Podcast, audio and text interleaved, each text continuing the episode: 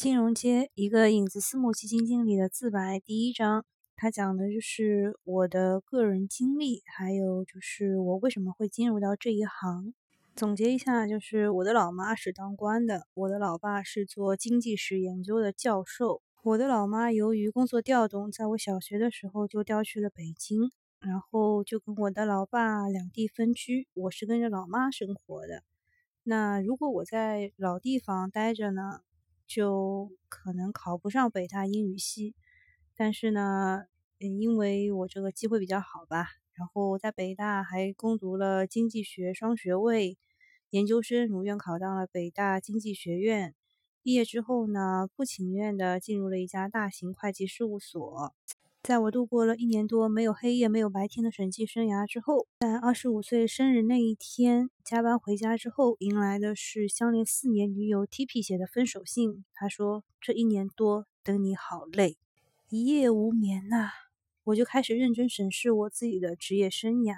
也许在父母和亲戚眼里，我是一个北大高材生，现在是天天出入高档写字楼的白领。可是在女友 T P 和我的同学同事，他们是怎么想的呢？也许我只是一个不分白天还是黑夜都在加班，拿着月光级别的工资给各种客户，有的时候是我的领导擦屁股的小小螺丝钉。这样下去，我就不会给任何我爱的人他想要的生活，所以我要改变。机会很快又出现了，这个机会呢，就是我家的一个叔叔，叫做杜叔叔，杜先明，是我家的世交，一直在投资银行工作。他呢，每年都会请我和我的妈妈吃两顿饭，五月一次，十一月一次。我猜他们这种商务人士应该会把饭局当成工作任务一样，郑重其事的写在日程表上吧。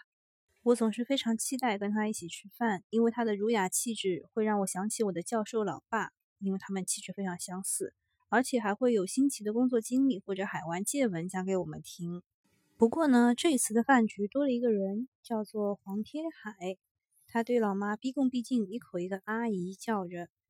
在觥筹交错当中，我听明白了，黄天海通过杜叔叔找到了老妈，请他帮忙办了件事。今天他借着杜叔叔的饭局来道谢。